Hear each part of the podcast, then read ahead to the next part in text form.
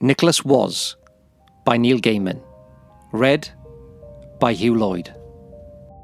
Older than sin, and his beard could grow no whiter, he wanted to die.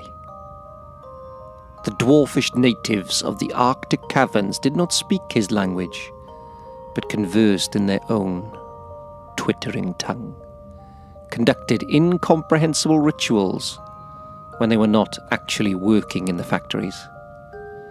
Once every year, they forced him, sobbing and protesting, into the endless night. During the journey, he would stand near every child in the world, leave one of the dwarfs invisible gifts by its bedside. The children slept, frozen into time. He envied Prometheus and Loki Sisyphus, and Judas.